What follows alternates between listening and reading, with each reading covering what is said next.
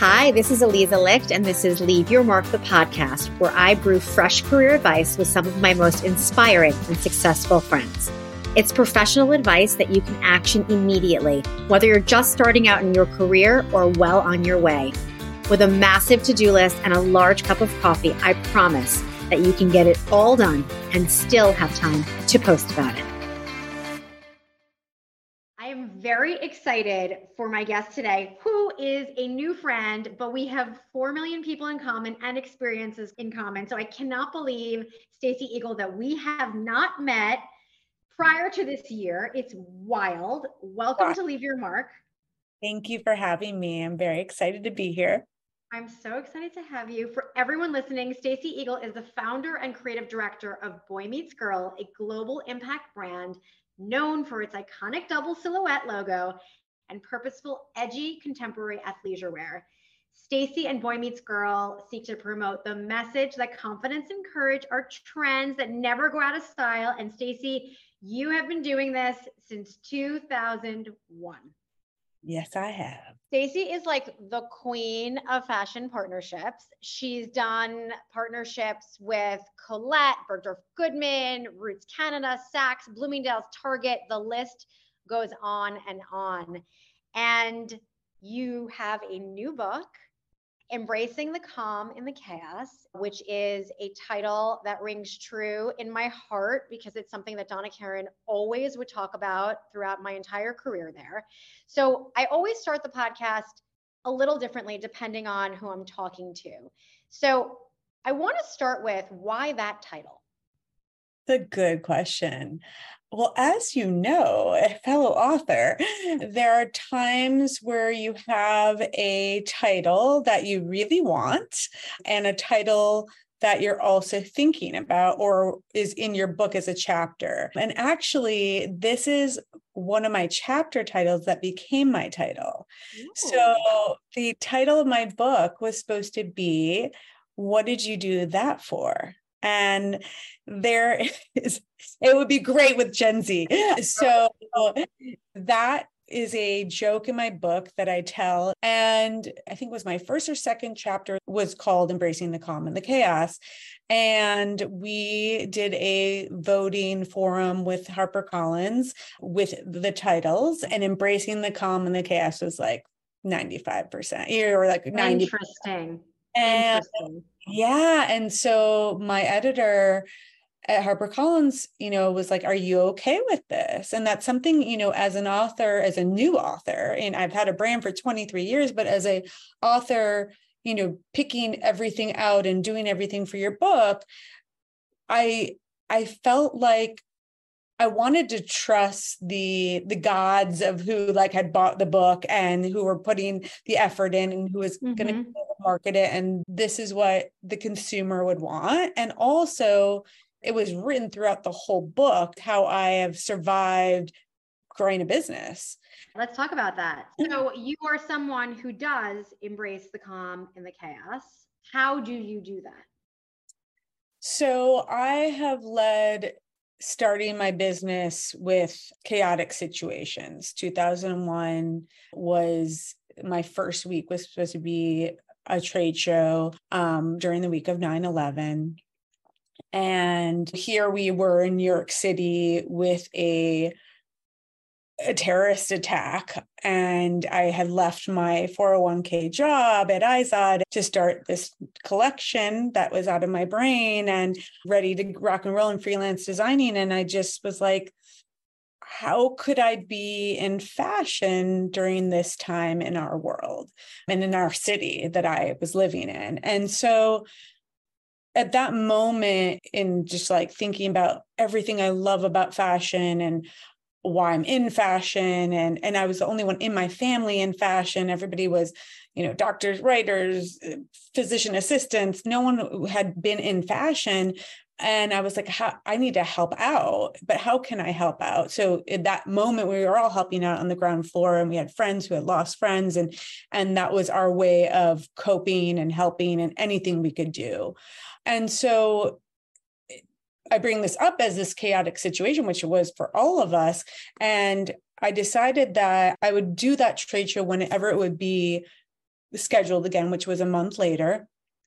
And I would do that leading with impact, which meant that the collection that I would have at that trade show would be donated back to the American Red Cross and victims of 9 11s and their family. And that was the only way that I could cope with to be in fashion during this time. But I knew that I loved it so much and that I wanted to give back always through a brand. When I created that brand, I didn't know it was going to be day one. And so I said to myself, whatever I do with this brand, I will always be a give back brand. And that's 2001. And so to answer your question, I've had other unfortunate attacks where I've been launching things in Paris, but I've journaled. The journaling has really helped me in really chaotic situations and partnerships in finding investors and hiring and firing. And so that's really my coping mechanism. I, I, actually said this to my son the other day, and this is so different, but it's about writing down that you are going to do something, right? Like, I'm going to win. I won that game, like talking the future, but you didn't win it yet. It's sort of, it's called scripting. So, really, like thinking in this positive way. And so, and he won the game. So, he was like, oh, I'm going to keep doing that. That? Oh, totally. I'm going to do this and you're going to do it. But, you know, it doesn't always happen. There's many partnerships that I have written that down and they didn't happen or they went sour, but it led me to another partnership that was supposed to happen. What sign are you? Taurus. Okay. I'm just always curious because I think it's like, so I'm a very positive person also. What's your sign? Gemini. So it's just always interesting to see the people in your life who look at things, you know, glass half full versus yep. glass half empty and the trajectory of how those people carry on because I do think it's a little bit of a self-fulfilled prophecy. Like if you think bad things are going to happen all the time, like bad things tend to happen, right? If you think good things are going to happen, good things are going to happen because you open yourself up to it. So I'm completely a proponent of that. So, okay, boy meets girl. Why? you know, when we think about starting a brand, yes, the name is probably the most fun part of like thinking about the name and thinking about the logo. What's the inspo? So I um I've always been fascinated by what's behind a brand, right? So I worked, I interned for Donna Karan, which we'll talk about. But growing up, I was a thrifter with my mom and looking at iconic brands and Ralph Lauren for his logo and Missoni for the fabric identity and what this person stood for, Norma Kamali, like the greats, right? And informing how I was going to go to market, I knew that like I wanted to have something that would speak to someone. And how my story is an amazing story because it was sort of a happy accident but i was dating my who is now my husband at the time and he was in graphic design at chelsea piers before he became a lawyer but that's another story so and we i was going over to his house for the first time to meet his parents for a dinner. And on his wall he had a silhouette of his sister and his brother and himself. And this is like as i'm entering his like to go to the dining room. And so i looked at it and i was like oh my god i have silhouettes of me and my sister when we were younger. But i looked at it as like this story that there is a story between a first friendship a first lover love interest boyfriend girlfriend first music concert all these firsts and i'm like oh my God, this is it. And so a week later, I got my silhouettes and me and my sister, we brought it back to Brian's house and we scanned it into Photoshop and we started puffing up the hair and putting the ponytail and doing all the stuff with his and mine. And Boy Meets Girl is born. And I looked at it and I was like, this is it. Like I did girl and boy alone, and then I did boy, boy, girl, girl, and then boy meets girl. And so I, I was like, this is just it, it just spoke to me. And I said, this is going to be how I can tell other people's stories because I always loved hearing about other people's stories. I loved sharing their stories. And so Boy Meets Girl was born. And that was the, the, the night that it happened. And I trademarked it right away. I Good girl. Yes, my mom is was a physician assistant. She created a lumbar support that was one colorway, one price point, and one style number. As you know, that does not work in the fashion industry. so a very simple model, $39.99, called the back machine. But I, you know, learned from her about patents and trademarks. And I knew right away, like, to own the word boy meets girl i own that in almost every category of clothing Unreal. goods right i don't own in music there is boy meets girl music who asked me to collaborate which is very interesting but it's it's interesting right to own like such a simple clean word that can be applied to everything That and it's crazy that it was not taken. I know. And I own Boy Meets Boy and Girl Meets Girl. And then from there I I grew the, you know, again, the sharing the stories of of a boy and a girl, a girl and a girl, but and, and that's what I've led. So throughout, you know, our 20 years, our blog has stories about activists, about scientists, about students, about actors, musicians, it's, and that's who I've collaborated with. And that's how we've really grown the brand.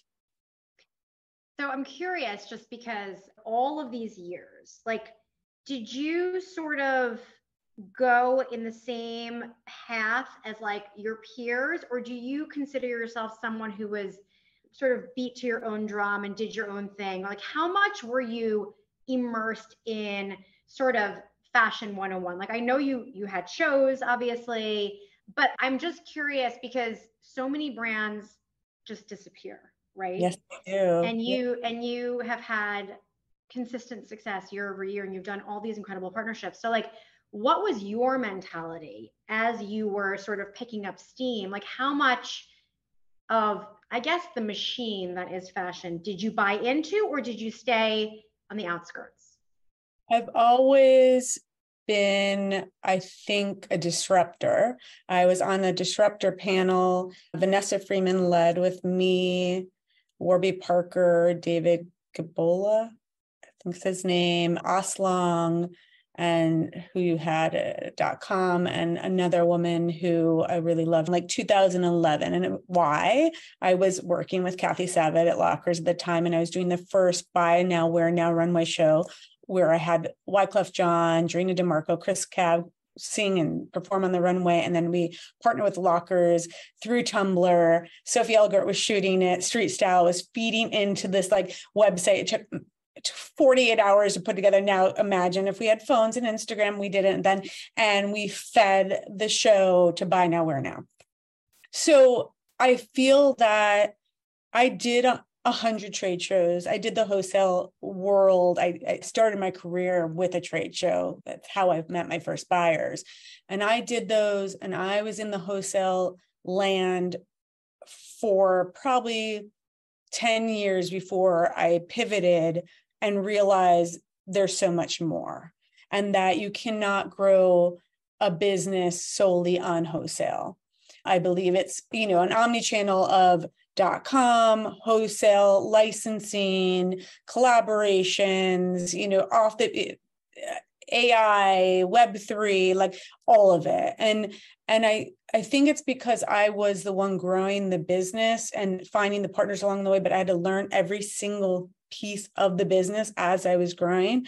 And I had I have a team and I had a nice small lean team and then we it kept growing, but I would still want my hands in everything as we were growing. And as I was learning, I'm like, mm, you know, social media is is going to hit here. This forum's growing. This is going to happen. And I just was on this wavelength of we will never be just in wholesale. And so I was definitely not like my peers. You know, I love high fashion. I studied under in London and I worked for Zandra Rhodes. Like I I love, you know, that world of couture, but I was never going to be a designer. And then I'm a streetwear designer with a mission. And and so I knew that the voice of what I needed to do had to be spread much differently, and that my price point was much lower than my peers as well. So mm-hmm. I wasn't fast fashion and you know fast fashion came on the scene in like 2012 but I was still trying to be a moderate price point. I wanted to be for everyone. And that's a hard thing to say, like to be for everyone. People are always, everyone fought me on that. Like, how can you say that? I'm like, no, I can be for everyone. I say my book can be for everyone too. And I said that too. and so for me, I guess my mind was always racing of, okay, here's social media, and my employees are on it. And what does that mean for the brand? And then here dot coms are happening and we've got to get into this. And so i'm fascinated by how do we get there and how do we do it and the whys behind it? Yeah. Let's talk about fashion and the metaverse.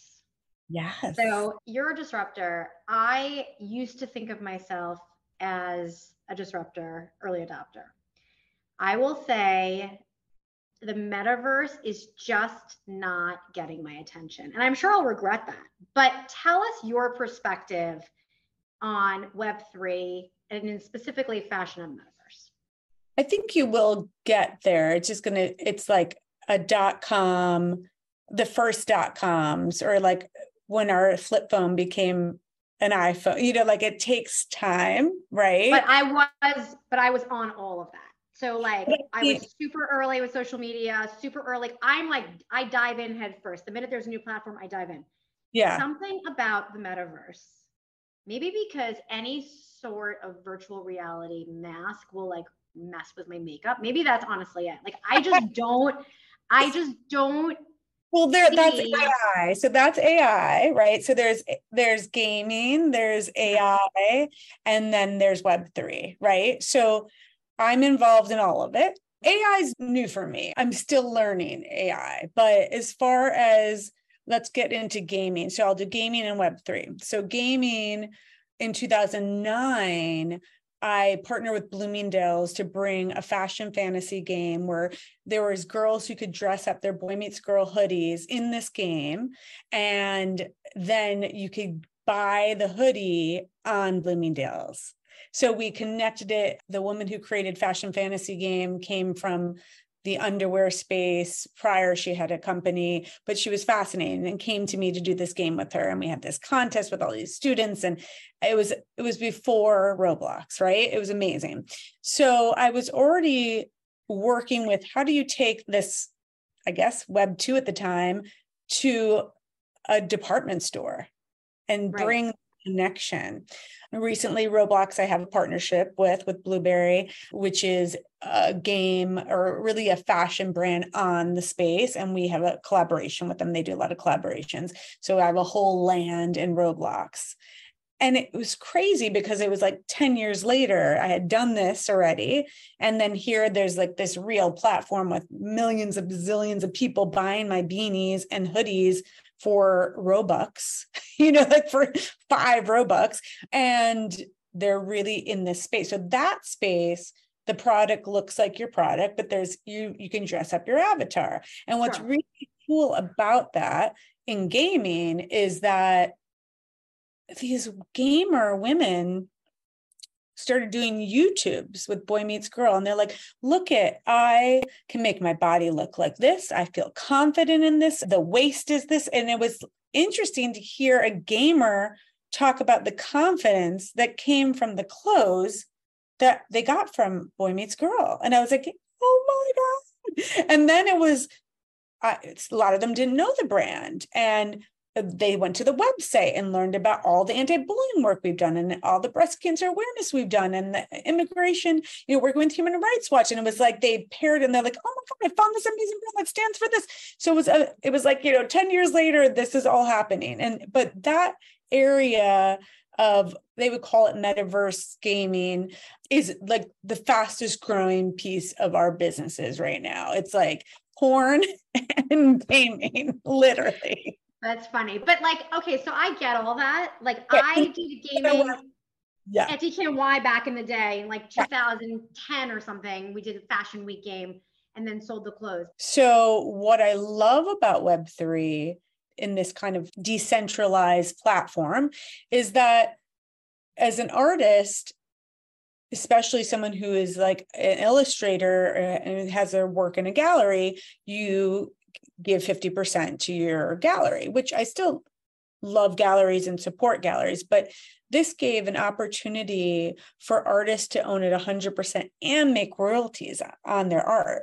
And you own all the rights to it. So as as someone who has grown a brand and there's many times I'm giving X percent to this person, X percent to that person. Here's the opportunity for a designer, for an artist, for a musician to own all of it and do what you want to do with that money you make. I also think that something about it that's different than the fashion business for me is that yes, there have been amazing cheerleaders, leaders who have championed me. But I think that it's also super competitive and not always people champion for you. And so in Web3, what I've noticed is that everybody, and also similar to the alpha culture that I've been like seeing, is that people really want to support you and like really uh, they're there to be like check out this artist do this like this. I don't think in fashion we were doing that for each other. No for sure not for yeah. sure not. And i, I never great to see. That's great to yeah. know that's great to see for sure yeah so you so i feel like there's this whole new world of artists that i'm working with that i brought on to a collaboration with boy meets girl that we're doing for their nfts then you can also get the physical artwork that we are donating money to the chicago abortion fund. And i brought together 12 artists that where they meet each other within the boy meets girl logo. So it's an artist meeting artist which again defines what i'm talking about because before i do a collaboration collaboration with an artist or I do a collaboration with a brand, but now I'm having artists work together with another artist.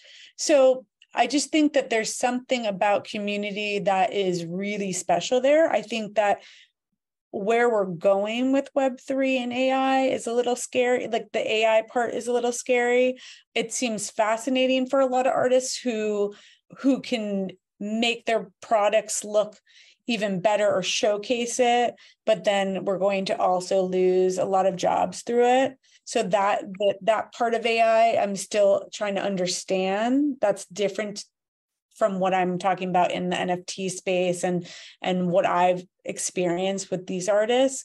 So that that's where i'm not sure. But i think that what i'm seeing because i'm teaching a course for a school called Columbia in Chicago all next fall. And they have implemented Web3 and AI into the course structure. So we are in the beginning of this is happening. Yeah. I think it, the AI intellectual property side of things is really scary. I don't know if you saw there was that Tom Cruise, Paris Hilton video. Did you see that it was going around last week? That's it was, it was totally, totally fake. And yeah. that part of it is kind yeah. of wild. Yeah. And then in the intellectual property, I mean, even with music, I haven't even dove into yet. I, I don't think anyone has, honestly. I don't think, I think there's, there are no guardrails, is the. And I think that that's yeah. scary. All right, let's switch gears for a second. What would you say is your personal superpower? My personal superpower. It's funny because my friend texted me yesterday and she's like, You're really a connector. I'm like, Oh my God, I feel like I'm on a housewife show. I I mean, the subtitle underneath my book is How to Find Success in Business and Life Through Perseverance, Connection, and Collaboration. So, I mean, those are my things. Like I persevere, I collaborate, I connect. I love ideas. I love creating, but I think the, you know, the calmness through all the madness is a superpower too. Yeah, there's I think there's a few of them. I don't think I have just one. Well, speaking of connecting, we cannot record this episode without giving a shout out to Ann Keating, who yes. also wanted us to meet. Yes. So Anne is how do you you have endless creativity you're doing a million different things. How do you structure your time to leave room to be creative? Because you've got like the regular to-do list but how do you block your time? It's changed since covid so i probably couldn't tell you pre-covid but since COVID, I block out time for self care, which I never did, which is a walk in the park or a run in the park. I have to see the trees. In those walks, I do a lot of business calls or emails or follow up. So it's still working, walking, but I'm still in nature and clearing my mind in the city.